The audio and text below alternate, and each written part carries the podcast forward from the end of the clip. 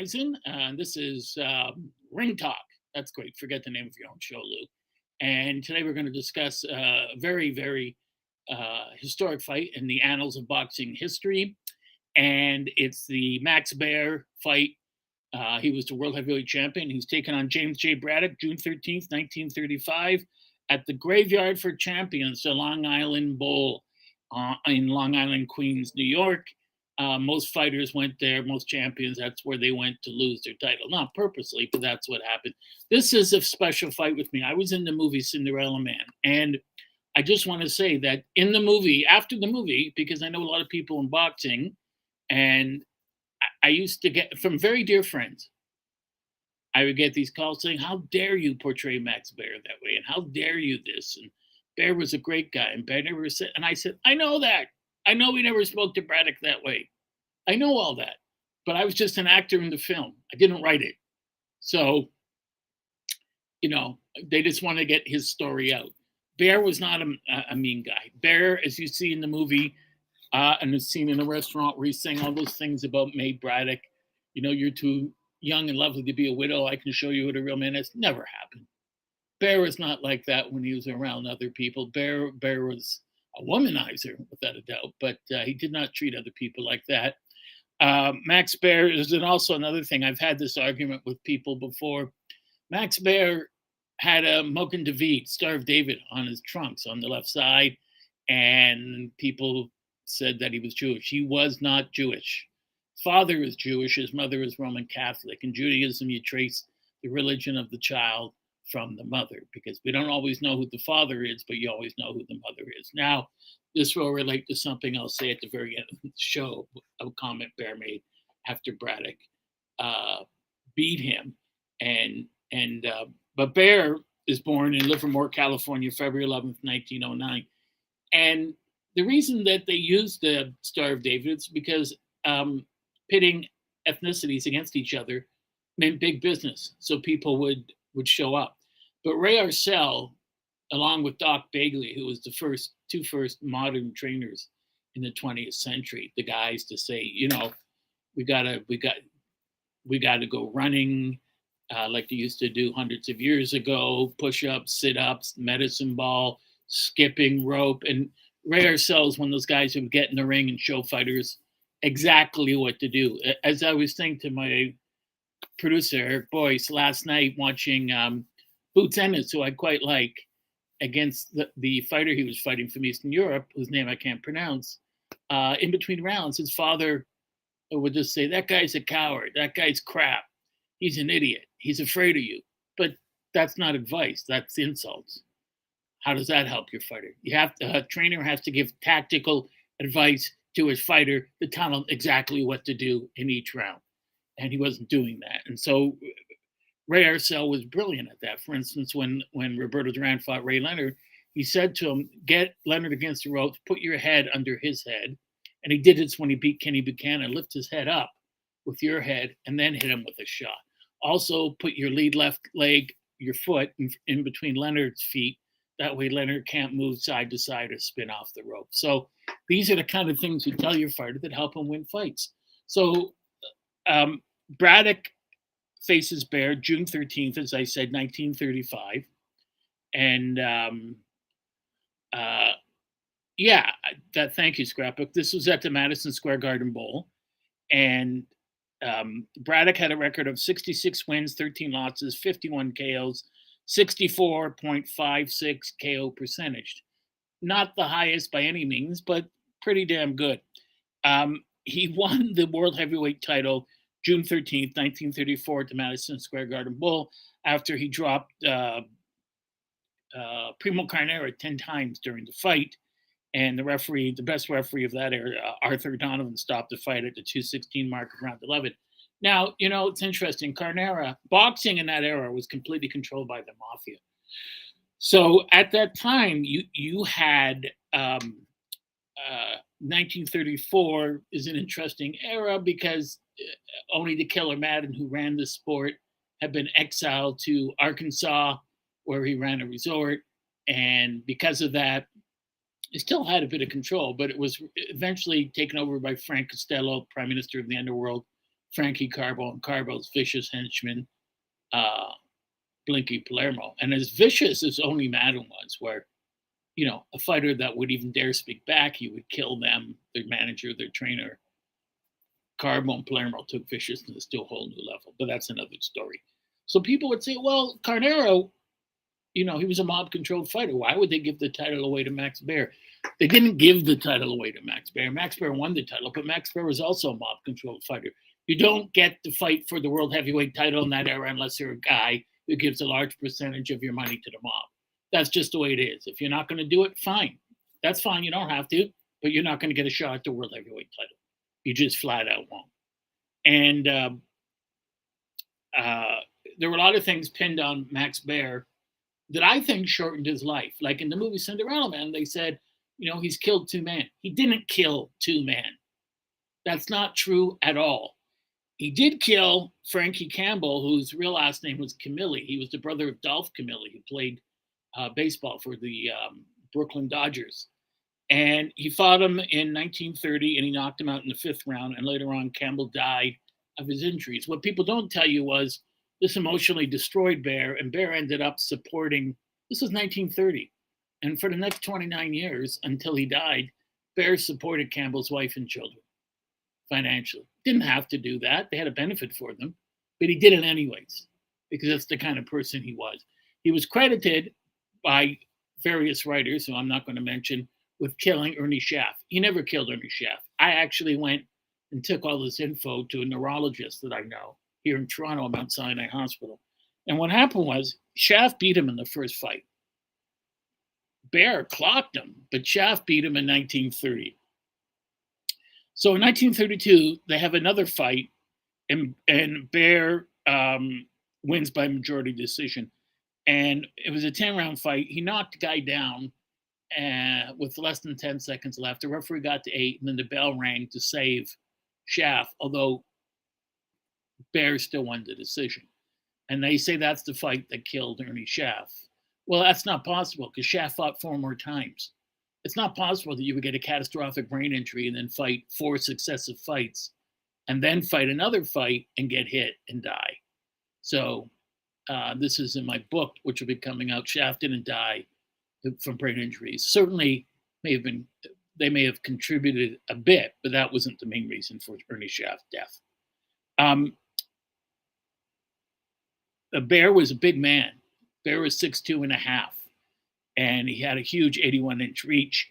He was managed by Ancil Hoffman, who had mob connections, and and he was trained by Bob McAllister. You know, he started in California, and the way Baer started was he's basically working on his family's farm with with his brother Buddy, who was six six, who also became a boxer, and he would go to these dances, I guess, held in farms or town halls, and for some reason, there's always yahoos at these dances. Everyone knows that wherever you are over the world.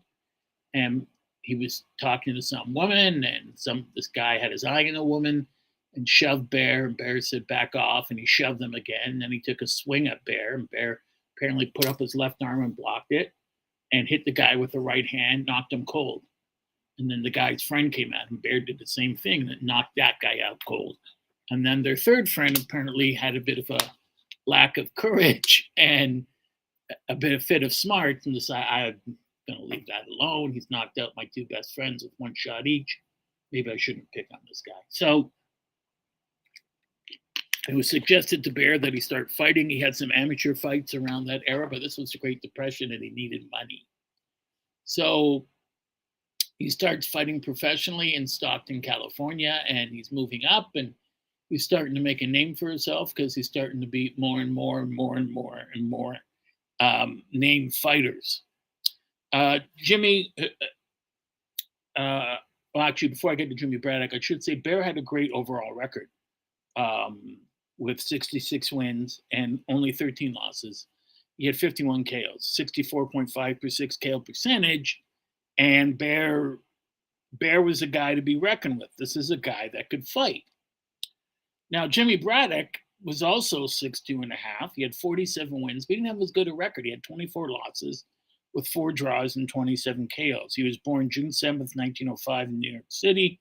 And he died November 29, 1974, in North Bergen, New Jersey. He was known as the Bulldog of North Bergen. Baer, born 1909, died 1959, I think from a broken heart. He died of a heart attack, but just, you know, people blaming him for killing two men when that didn't happen was heavy on his heart. Um, Braddock had one of the greatest trainers of all time, Whitey Bimstein. Whitey Bimstein is that gnomish bald guy with short arms, with the Q-tips on his ears and in his mouth, uh, massaging fighters, training fighters you see on film or in pictures. And he was a very, very smart trainer. And so he's training Braddock, and Braddock's doing well. He's a light heavyweight, 175 pounds. He only weighed 191 when he fought Baer for the title. Baer weighed 209. So Braddock's fighting all these heavyweights Tuffy Griffith, Jimmy Slattery, great all timer who he knocked out. And he's beating these guys. And he finally gets a shot at Tommy Loughran. And people talk about James Toney's one of the greatest defensive fighters or all around fighters ever. So was Ali. So was Sugar Ray Robinson. Tommy Loughran uh, was was is still considered by many people to be the greatest defensive fighter of all time you know, this was a guy that stood six feet, six one, fought Carnera, who was six six, 275. Loughran was, you know, six one, uh, 175, 180, outweighed by like 105 pounds. Guy had five, six inches on him and still made it a fight, although Carnera just stepped on his feet. But the one thing that Braddock and Baer had in common, they both lost to Tommy Loughran. And this was, uh, Braddock was 24 and this was his chance at the world light heavyweight title, and Loughran wiped the floor with him. And there was a point in the fight where Braddock is so frustrated, he's calling him all these names, he's cursing at him. And Loughran, after he lands a four or five punch combination, says, Hey, you know, you still got to be professional. You still got to be a gentleman. Don't talk like that to me. I don't like it. And he, very religious person, Loughran, didn't like that kind of language. Didn't like people fouling or whatever. He said, There's no reason to not be professional. You know, he said to Braddock later, It's just a fight. You know, it's not for the presidency of the United States. It's, it's not for some higher call, just a prize fight. No reason to act like a bum. And not saying Braddock did, but that's how Loughran felt about it. And Loughran won. And where was Braddock to go after that? He was 24. He'd risen up the ranks so quickly. But now he loses to Loughran. He'd made good money, but he invested it in a cab company, and then the depression hit. So all his businesses tank. And this is the height of the Great Depression. He's got no money. He's got three young kids. He's married, and he tries to keep fighting, but his loss to Loughran was so one-sided. Who's going to go pay to see him? So he fights some more, a couple more times, lackluster fights, and then he fights a guy named Abe Feldman. And during the Abe Feldman fight, he breaks his right hand. Now, when you break your hand in boxing, it not only prevents you from throwing it, although some guys will, uh, more importantly, it prevents you from blocking shots. And so he was a one armed fighter, he was an orthodox fighter, and it just, it didn't, you know, it, the fight was stopped because both guys, they looked like they weren't putting forth an effort. They were. They they just both weren't. It wasn't Braddock's night of the broken hand. Feldman wasn't that great, so the referee stopped the fight, and they were both disqualified at that point, uh, Jimmy the Boy uh, Johnson, the bandit, Jimmy the Boy Bandit Johnson, the promoter, matchmaker for Madison Square Garden, recommends to the New York State Athletic Commission that they suspend Braddock's license. Got a broken hand, looked like he didn't make an effort, and they take his license away. And here's the interesting thing he did this, he did this, and that was a mistake because he did it without the permission of Owney Madden. You see, Braddock's manager was Joe Gould. Joe Gould uh, was an associate of Owney Madden's. Um, that's right. No champion. You're right, Scrapbook. No champion ever defended his title successfully at Madison Square Garden Bowl. That's why they called it the graveyard. And Joe Gould worked for Owney Madden doing various things. So in Joe Gould, in the movie, they show him going to to um, uh, Bruce McGill, the actor, who's playing Jimmy Johnson, and and Gould's begging for a fight. That's Paul Giamatti, who's a wonderful person, and asking to, to get you know Braddock a fight. He's broke. He's down on his luck, Didn't happen that way. Gould went to his boss, Owney Madden, and said, What's going on here? Braddock's one of your fighters. You have a large percentage. How are you going to make money off a guy when he's not fighting? Why isn't he fighting?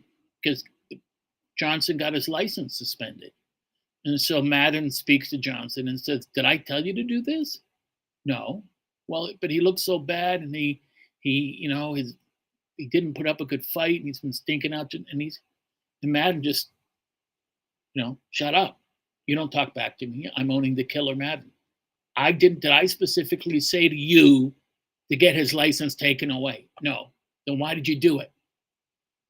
You know, and this is a point where Johnson realizes, well, I could lose my life here. He could very well take out a gun and blow my head off. And he said, I'll get it back. He said, You'll get it back now, not an hour from now, not tomorrow, not the next day. You made a mistake. You mentioned the wrong fighter. Call them up, get his license back if you want to leave the office and make it to your car later.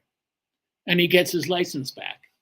And Braddock at this time is going through the worst time, like everyone else is during the Great Depression. You know, because his hand's broken. Um, they got to put it in a cast.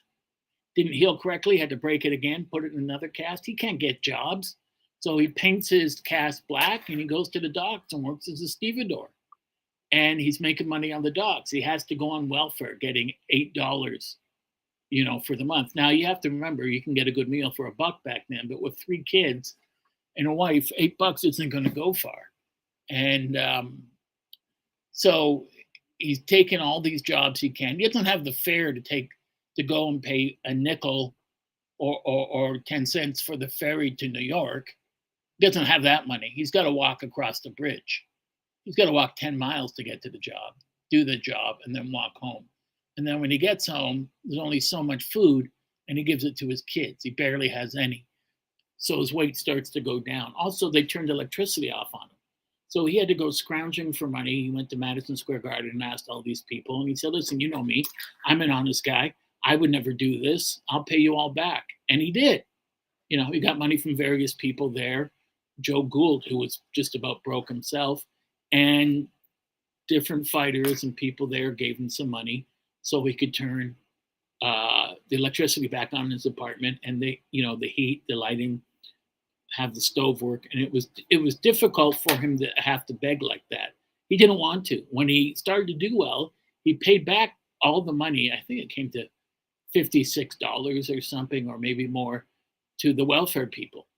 He didn't want to be known as someone who took it. I'm making money now. I will give it back. He paid back all the people that he borrowed money for it. So from so he was a very proud man. And Joe Gould is working on him Madden and says, okay, we'll give him a fight. We'll give him a fight. You know what? He's been good. He's been a good money earner. We'll give him a fight. Put him in against John Corn Griffin. Griffin was a fighter from out west, a big heavyweight. Now, the thing about Griffin was he could really punch, but he had no chin. And he goes in against a guy like Corn Griffin, and uh, he, he does well against Griffin. And he he beats Griffin uh, June 14th, 1934. He stops him in three rounds. It was only a five round fight. That was all. But both guys hit the deck in the second round, and then he knocks him out in the in the uh, third round. Uh, that's June 14th, 1934. A little while later, November 13th, 1934, he defeats the great John Henry Lewis on points uh, after dropping him in the fifth round. And then right after that, uh, March 22nd, 1935. He wins a 15 round decision, unanimous decision over Art Lasky. Three months later, he challenges Baer. Now, there's something people should know about these fights that they don't, that's not commonly known. John Henry Lewis, who he fought, and then Art Lasky, who was a huge fighter, Jewish fighter, six foot three, six four. Lewis and Lasky were blind in one eye. They've been fighting most of their career like that. And Lewis eventually fought Joe Louis, his best friend, and got knocked out in less than a round, but he needed the money. He knew his license was about to be pulled. And Jack Blackburn, who trained Lewis, who was, in my opinion, the greatest fighting machine that ever walked the face of this earth, said, You don't want to torment him and punish him for the whole fight. Just knock him out early. He still gets the same money. And Lewis did that. So, John Henry Lewis, who, by the way, was the grandfather, great grandfather of uh, LL Cool J, I'd beaten Braddock before on speed, you know, hand and foot speed. This time Braddock was different, but it was different for Braddock because of the fact that before, it, a lot of it was his ego. I love the money. I love being in the limelight. I'm doing well. I'm beating all these guys. But now, after losing to Loughran and the depression taking away everything from him, now he's in a position where a lot of fighters were back then, where I have no choice but to win. If I don't win, my family doesn't eat.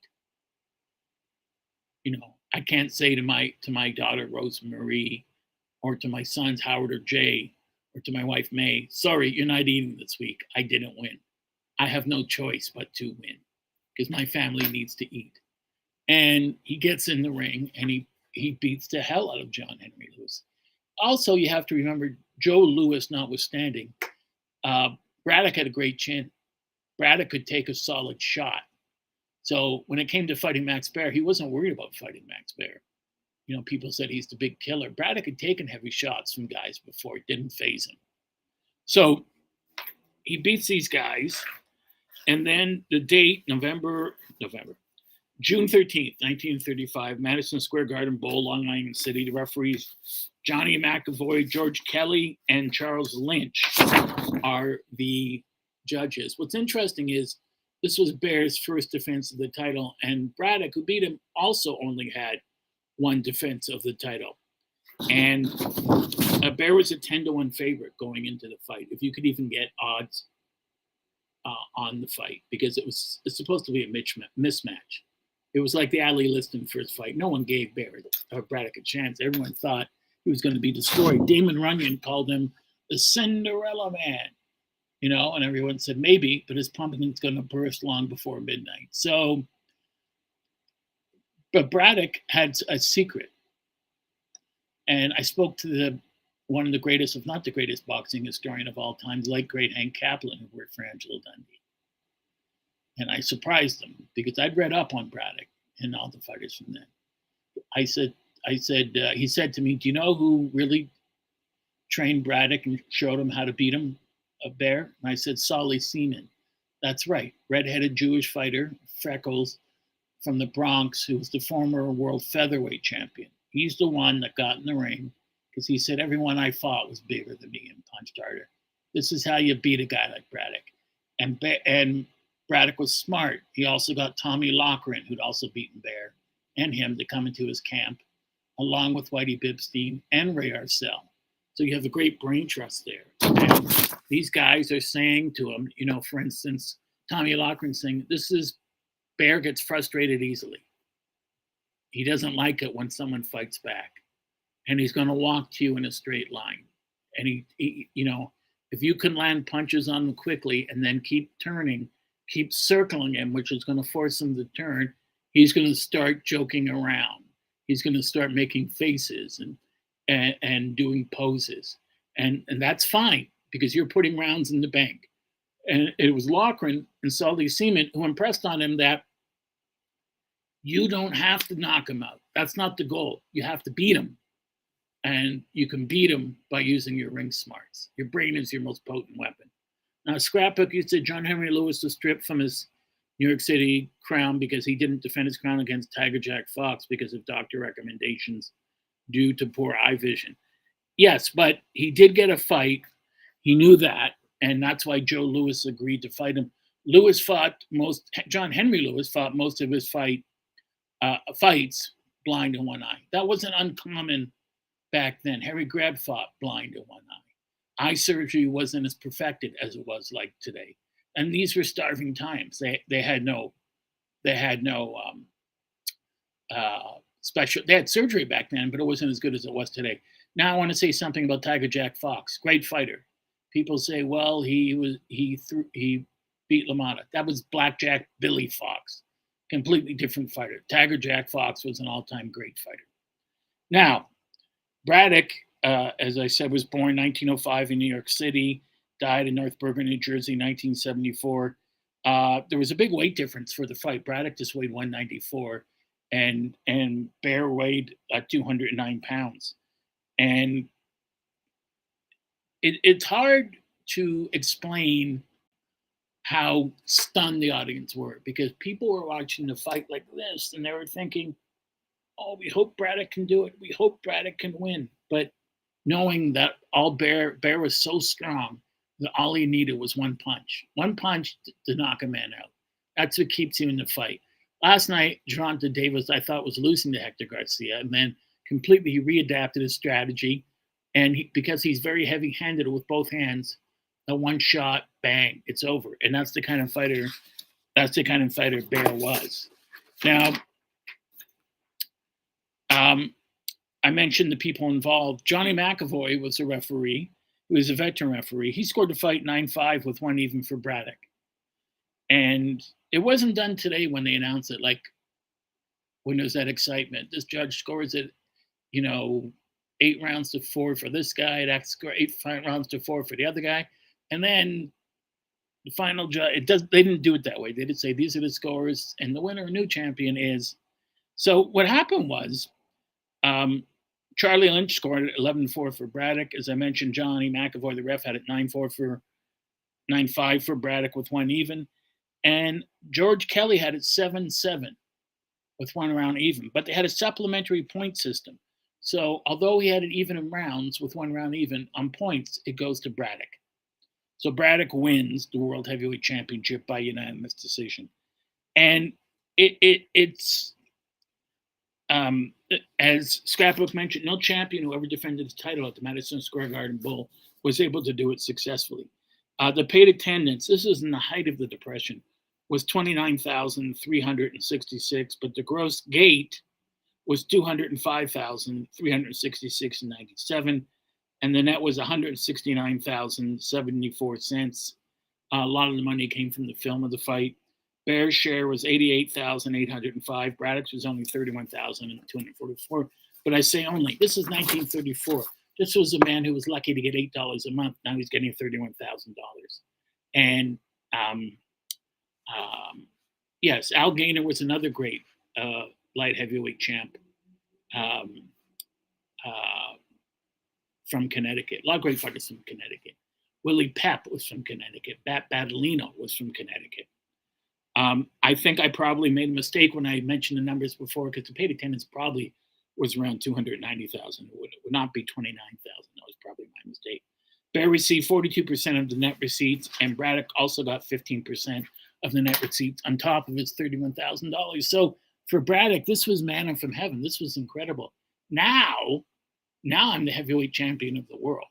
So now I get to go on tour in vaudeville. Now I get to appear in short movie films. Now I get all these uh, promotional uh, um, opportunities where I can make more money. And now a guy who was dead broke gets all the money he needs. Um, interesting thing is referee Johnny McAvoy took three rounds away from Max Baer, uh, the fifth, ninth, and twelfth for low blows or backhanding.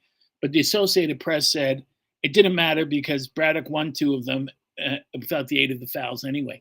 Backhanding, I got to mention that. You see this in Braddock a lot, a lot, or excuse me, not Braddock, Baer. A lot of his fights, if Baer would throw a punch, he was right handed, and miss like this, he would bring it back like this and smack you with the back of his hand, almost like a pivot punch, which was outlawed. You're not allowed to do that. But he did it all the time. He hit, he hit Braddock low. Braddock was fighting from a, a crouch at times and he landed foul blows. And every time he did, he would just go,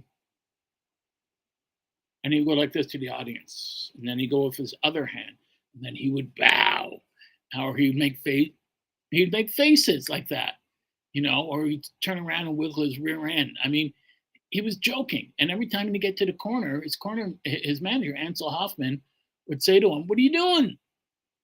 This is the heavyweight title. Max, this is why you have what you have. This is your house. This is everything. You have to win this. If you don't win this, your money goes down 90% for every successive fight. You must beat this guy. You can beat this guy. Stop clowning. But Loughran, Tommy Loughran, and Whitey Bimstein and Ray Arcel and Solly Seaman, they all knew when you frustrate Max Baer, you get him off his game.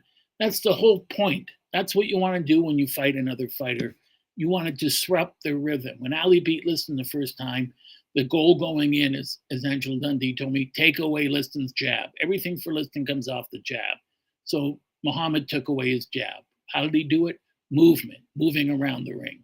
Kept moving with his feet and kept popping his jab. And if Liston can't throw the jab, he can't get his other shots going.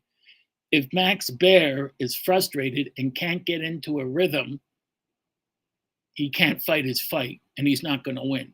Inside him, something will quit. He'll say, What the hell? And that's a lack of discipline and a lack of focus. Now, everyone experiences that. I'm a writer, so there's some days when I'm working on an article and I think, you know what? It's it's 11:45 at night. I've been working on this for several hours, for four or five hours. It's not there. It's not going to happen tonight. Better I just get rest and try tomorrow. You don't have that option in professional sports, especially in boxing. You don't have the option. This is one reason why I love it, why my producer Eric Boyce loves it, why his father Graham loves it. You don't. It's not like hockey where you can change shifts. It's not like football where you can get a substitute or, or basketball where you can go off and someone comes off the bench. You don't get that in boxing. It doesn't matter how tired you are or if you have a broken hand or a broken jaw. You have to fight. That's why it's called the fight. So um, they keep going, and, and the more the more Baer's not doing it on purpose, but the more Baer does this, the more warnings he gets, the more he's out of his rhythm. And Braddock kept circling him. They say it was one of the most boring fights. I enjoyed watching it, but then again, I'm a boring person. So Braddock was hitting with his jab, and then Braddock had an awkward, almost George Foreman like right hand, will come in over the top with Arca's right hand. But it landed. And every time Baer would land on him, he'd hit him right back. But what Braddock's specialty was is getting in, unloading his shots, and then getting away. And then there were times, and this was in the movie, but it happened in, in the actual fight, where Baer throws a shot and he misses so much he almost falls down. Right? And then he stands up and puts his hands behind his back and wipes his hands in the back of his trunks. And then he tips his head to the audience. I mean, that's what he was doing. And his Ancil Hoffman is pulling his hair out. He's saying, What are you doing? You know, you're losing the fight. I'll get him. You're losing the rounds. And the best way to lose a fight is for a guy to look for one knockout shot. Knockouts come organically. The only exception to that rule, of course, Joe Louis, and especially when he fought Billy Conn. Louis, unlike any other fighter that ever lived, could rearrange your skull with one punch. Baer had tremendous power or power, but he had to have something to hit, and Braddock wasn't going to stay in range. And even when Braddock was there, and Baer did hit him two, three, four shots in a row, Braddock just shook it off and kept punching back. That's, that was Baer's face. This isn't supposed to happen. That's a problem. See, in boxing, when you hit a guy your best shot and he's still there, that's the point, you know, that Freddie Roach told me this, where you got to concede the knockout and win the fight on points. Just touch the guy up, put rounds in the bank. But Baer wasn't doing that. Braddock was going in and hitting Baer to the body to take away Baer's legs. And then he kept hitting him in the head. And, you know, in between rounds, Baer was saying to, to Ancil Hoffman, How's my hair? Who cares how your hair is?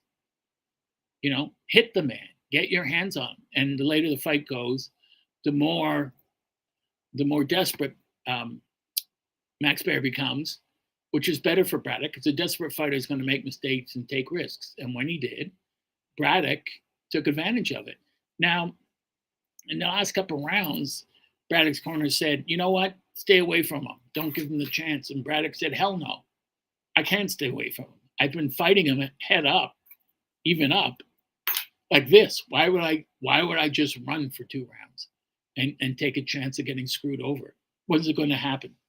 So, uh, Baer, and by the way, Braddock, um, thank you, Scrapbook.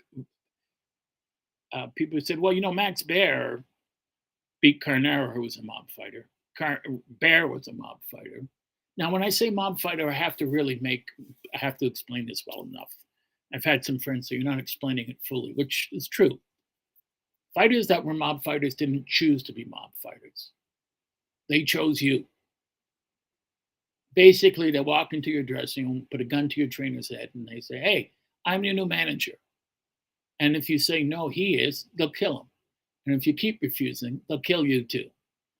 They, the mob, it's hard to explain them. And it's not hard to explain it, but when someone said no to the mob, it'd be like trying to show your dog another dog on TV. Look at the dog on TV and your dog tilts its head. Huh? That's the way the mob was. And someone said, no, you're not doing that to me.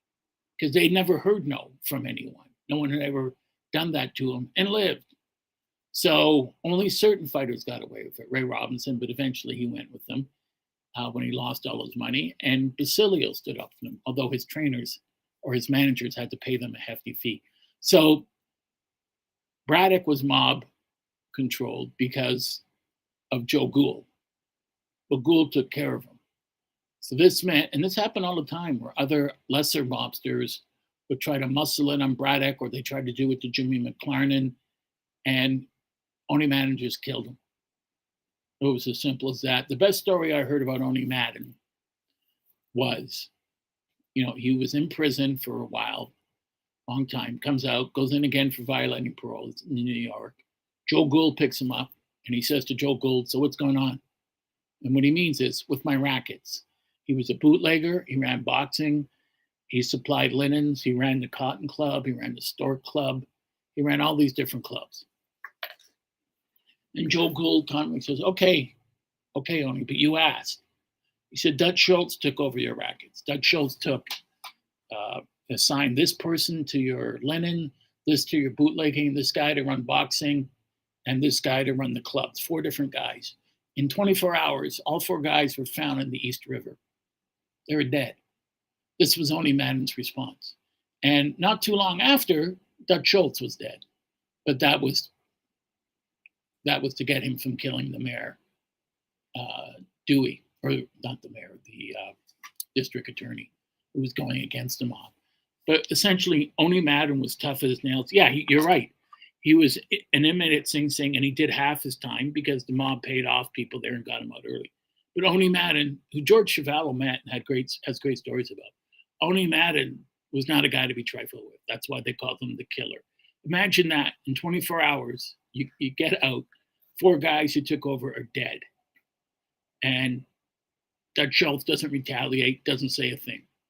That's power. And that's the kind of power he wielded in boxing. So when he said to to um, Jimmy the Boy Bandit Johnson, I never okayed you getting his license suspended by the New York State Athletic Commission. I want it back now, not an hour from now, not a day from now. This is my product, my property, earning my money. And you take that away from me? And of course, not too long after, Johnson was gone, wasn't killed, but he was replaced by Mike Jacobs. Um, so these guys did not fool around. So Braddock ends up, as I said, winning the title. And if you have, I have, I have the issue here. I haven't been able to find it, as you can tell. This room is a mess. I have two, three thousand books on boxing and even more magazines. Um, there were 12 photos of the bout in the August 1935 issue of the Ring magazine, pages five, six, and seven. And uh, but and there was a great article on boxing Cinderella Man by the great writer Francis Albertanti. Uh, the holiday issue of the Ring in '98 said it was the 20th greatest heavyweight. Uh, um, Baer was ranked as the 20th greatest heavyweight of all time, and that the magazine rated his win against Baer, Braddock's win against Baer, as the ninth most historically significant upset in the history of professional boxing. I think, I think the the biggest upset, of course, was uh, Clay Liston in uh, in 1964. So Baer fought listlessly. He didn't, you know, he he was steamroll guys. You have to understand who was on his record. He he knocked out Max Schmeling. He knocked out uh, later on. He knocked out Tony Galento. There was a company called Circle Films, and Circle Films not only get you great, not only great films of the fights, but they had a mic in the ring. You could hear the fighters talking to each other. So when he's fighting Galento, he's you fat dago bastard. And I'm gonna knock the spaghetti out of you. I'm gonna kill you. And Baer's just pounding Galento, and the fight stopped. And when he fights Schmeling, he says, You Nazi son of a bitch, you're killing my people, you're gonna die tonight. And, and it's fascinating to hear this. What's interesting, of course, was Schmeling wasn't a Nazi. He was in the wrong place at the wrong time, but he despised Hitler and saved people on Kristallnacht. He saved young Jewish kids. His manager, you know, Yussel the Muscle, um, was was Jewish. So uh, Schmeling, you know, lost, but he he would never badmouth Max Baer or anyone. That just wasn't Schmeling. But because of where he lived, unfortunately, you know, in fact, Schmeling even told Hitler off to his face, but because he was so famous, you know, and at that time the world heavyweight champ, he he got away with it. Um, what happened was was that um, Braddock was smart. He stayed out of the way, landed jabs, came over with solid shots, put combinations in, and whenever he did that, Baer would drop his hands, stick his chin out, and Braddock would hit him. It made no sense. And Braddock executed the fight plan that was laid out for him by Solly Seaman and and Tommy Loughran, and he thanked them and and Ray Arcel and Whitey Bimstein, and he kept hitting Baer in the body with the right hands, but he also constantly kept changing his position. He never stood in one place long enough to allow Baer to get comfortable. And he ignored Baer's antics. He kept landing spearing jabs and he kept piling up points and putting rounds in the bank. And every time he go back to his corner, Whitey Bimstein did this, and Angelo would do this. He'd, he'd cradle his face in his hands and he said, Jimmy, remember this, please. You don't have to knock the man out. All you have to do is beat him. That's all. Don't go for the knockout. Don't leave yourself open. Just keep landing points, putting the rounds in the bank, and then you win. By the way, his birth name was James Braddock. The J was given to him by Joe Gould because uh, he thought it would help promote him more. And it was because of James J. Jeffries and James J. Corbett. So he thought, well, we'll have another one, James J. Braddock. And it was Gould who saw him as an amateur and thought, there's something there. There's something there. This guy's got talent, but he's also got spunk. And the crowd uh, was in absolute disbelief watching the fight. The crowd couldn't believe it because they knew Braddock was winning. This was the thing Braddock's winning, but can Braddock hold the victory? That's what they want to know. Can Braddock last to the 15th round without getting caught by Baer? And they knew Baer could erase everything Braddock had done with a single punch. So every time Braddock connected, the crowd was firmly behind Braddock. And every time Braddock connected, the crowd went nuts. Um, Max Baer was playing a different, a dangerous game. He's playing a game of chicken, and um, people kept saying, "Why isn't he going after this guy? Why isn't he letting his punches go?" And the more he waited and waltzed and clowned and joked and didn't take it seriously, the farther and farther he came behind. He put himself in a position where he had to score a knockout, and that's not a position a fighter wants to be in. He was just giving away the greatest prize in sports. And after every round, his manager said, What's wrong with you? Are you having a mental breakdown? You're the world heavyweight champion. This is a gold mine. This is this is you know a right to mint money. You're not going to get any more movie roles. He'd been in several movies. The Prize Fighter and the Lady. You're not going to get that. No more vaudeville dates. You'll be the guy that clowned away the title. No more money. What are you doing? And Baer just said, just leave me alone. I know what I'm doing. And so in round six, Braddock land, kept landing tremendous volleys on Baer and then getting out of the pocket. And at the end of the round, the audience started to boo Baer. And Baer was really upset by this. He was really stung by this. And um, in the seventh round, he came out determined to get Braddock, and he landed one of his trademark right hands on Braddock's chin. It stunned him, but Braddock held on and then when he let go, he danced out of out of harm's way. And then uh, Braddock just kept picking his spots and pot shotting him. And eighth, ninth, and and tenth rounds, Baer gave him away. Baer was making faces. He was clowning for the audience. He, he was sticking his rear end out. He was saluting the audience. You know, so uh, carrying on a conversation with them you know, with Braddock, and it was an it's an amazing thing to watch. You can get it on YouTube. He's not taking the fight seriously at all. And in the eleventh round, they said, you know, from here on in, these are the title rounds. You got to win. If you don't win, you're done. So he steps on the gas in the eleventh round, but same thing. Braddock hung tough. He hits Braddock with some tremendous shots, but Braddock stays in the pocket and hits back. And Baer's stunned. Baer has this look like this isn't supposed to happen. When I hit a man, he goes down. And he hit Braddock some really good hard right hands. Didn't move Braddock. Braddock had great balance, but he had an iron chin, Joe Louis notwithstanding. And then In the 12th round, Braddock comes after Baer and lands rights and lefts to Braddock's or to Baer's ribcage and hurts him. And then as the urgency level kept going up and up and up, um, it, it, Baer wasn't able to rise to the level. The more urgent and the more desperate Baer became, the more he clowned. This is what they had planned for. And the more Braddock rose to the occasion, the more he landed body shots and headshots. And this is what Tommy Loughran said. The more frustrated and the more desperate he gets, the more he won't fight and the more he'll clown. He doesn't have the focus and the discipline of a champion. And the more you beat him and get out of the way of his shots or stand up to him and show him you can take them, the more he's going to quit on you. And that's exactly what happened. Uh, in the 11th round, Baer stepped on the gas, but nothing happened. And then in the final round, it was close. Both guys were tossing shots, but at half speed, three quarter speed.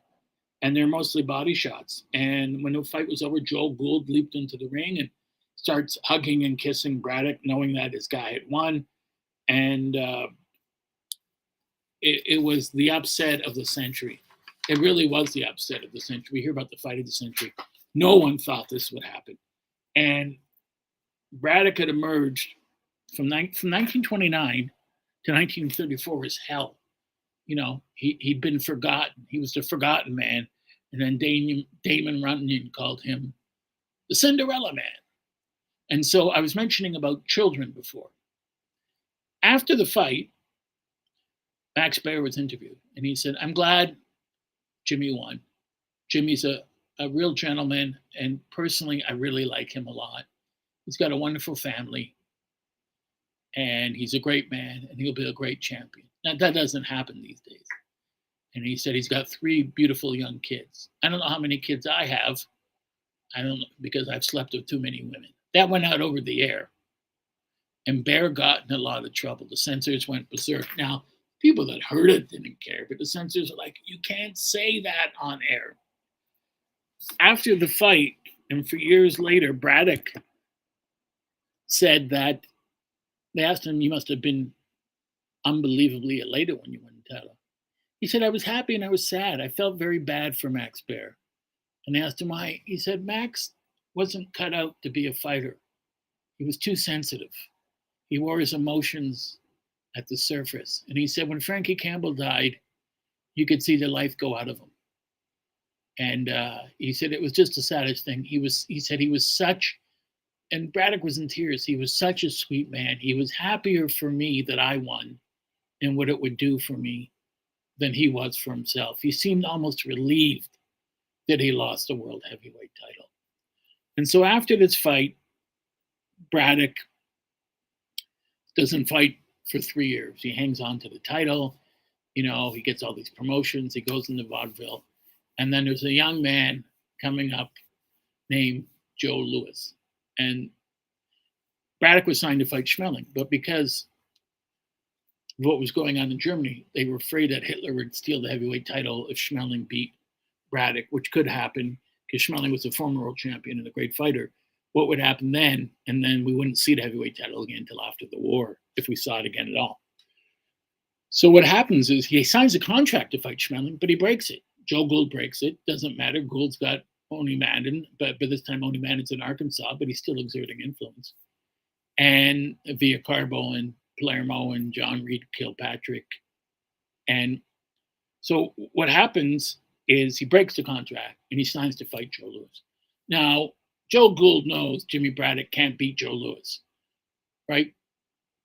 Braddock's 34, but he's got an, he's got an arthritic right hand. He's got arthritic ribs, and he just you know he he can't bring his left hand all the way up because his arm is arthritic as well to defend himself. And against Joe Louis's right hand, that could be fatal. So he makes a deal. He sits down with Mike Jacobs, the promoter now the promoter at Madison Square Garden. This was what was interesting. Um, uh, Jimmy the Boy Bandit Johnson, the promoter and matchmaker for Madison Square Garden, didn't want Louis to fight there because he was black. Didn't know his trainers were, or managers were black and said, You're, you're, use the N word, it's going to have to lose. And he said, No, he isn't. So they hooked up with Mike Jacobs. Johnson had the garden, but Jacobs had Louis, the biggest draw in sports. So Louis ends up challenging Jimmy Braddock in Chicago. And before the fight, Joe Gould says to Jacobs, We'll give you a shot at the title, but we want 10% of all of Joe Louis's future title defenses. And Jacobs extends his hand, and Gould says, Uh uh-uh, uh, got to be in writing. And he said, I'm not doing it in writing. He said, Well, then you don't get a shot at the title. Gould said, It's got to be in writing. And Jacobs had mob guys with him too, but they had it in writing. It took them forever to get the money because Jacobs was also a swindler and didn't want to give it to them. But um, they fought in Chicago in Comiskey Park, and, and, in the first round, Braddock knocked him down, knocked Joe Louis down with the right hand. And you know, his trainer Whitey Bimstein said, "Listen, this guy's a, this guy's ferocious. He's a war machine. You know, so why not go after him? What have you got to lose? What are you going to do? Stand back and let him beat you to a pulp?" And he comes out, and, he, and Louis isn't ready for it. He didn't think Braddock would do that, and he knocks Louis down. It's legitimate knockdown. Louis gets up, has trouble getting his balance, falls into the ropes, but he's there. And then Braddock tries to finish him off. He can't. But after the first round, his trainer, Jack Blackburn, says to Louis, Why did you get up? And he said, What do you mean? You should have stayed down on one knee for the full count of nine and gather yourself. You think getting out quicker means no one saw the knockdown? Doesn't work that way in boxing, you know. And don't take this guy lightly. This is a world heavyweight champion. He beat Max Baer. He knows what he's doing. He said, wear him down. And because he knew he had problems, arthritic ribs and arms, he just started to hit him to the body. And Louis's speed and power took over. And finally, in the eighth round, he throws a jab and then a right hand, hits Braddock in the face, caves in his face, knocks him out cold. In the background, you see Ray Arcel and I think Whitey Bimstein literally carrying Braddock to the dressing room or to his corner. Louis called Braddock the bravest man he ever fought, and he always called him champ when he met him. He genuinely, he genuinely liked him. Um, and Braddock did get did get that 10%. Max Baer, after he lost, went on to fight uh, more fights, quite a few more fights. Um, he lost to Joe Louis in four rounds. He had the greatest line I ever heard in boxing. They asked him what the definition of fear is, and he said, standing across the ring from Joe Louis and knowing that he wants to go home early. Also, uh, after the third round, after Louis had dropped him a number of times, he comes back to the corner, and Ancil Hoffman, his manager, says, You're doing great. Max, he hasn't laid a glove on you. And Baer says, then keep your eye on the referee because somebody's kicking the crap out of me. And so he keeps fighting and fighting and fighting. And as I said, he beats Galento. And then he loses to Lou Nova. And he fights some more. And then he loses to Lou Nova again in a brutal knockout. And then he retires. Still a young man. And Baer went back to Hollywood to hang out with his friends, appear in movies. He was in the movie The Harder They Fall. What's interesting about The Harder They Fall was written by Bud Schulberg, where I got to meet. Baer plays essentially himself. He plays a guy called Buddy Brannon, who who knocks out another guy uh, who dies, who was supposed to be Ernie Schaaf, and then fights Toro Moreno, who knocks him out. And I said, didn't that bother Baer? And he said Baer needed the money, and he was happy to get the part and and um, he was great in that film. But he dies two two years later. And at his funeral, Joe Louis was a pallbearer. James Braddock Louis was in tears. So was Braddock. They genuinely loved him.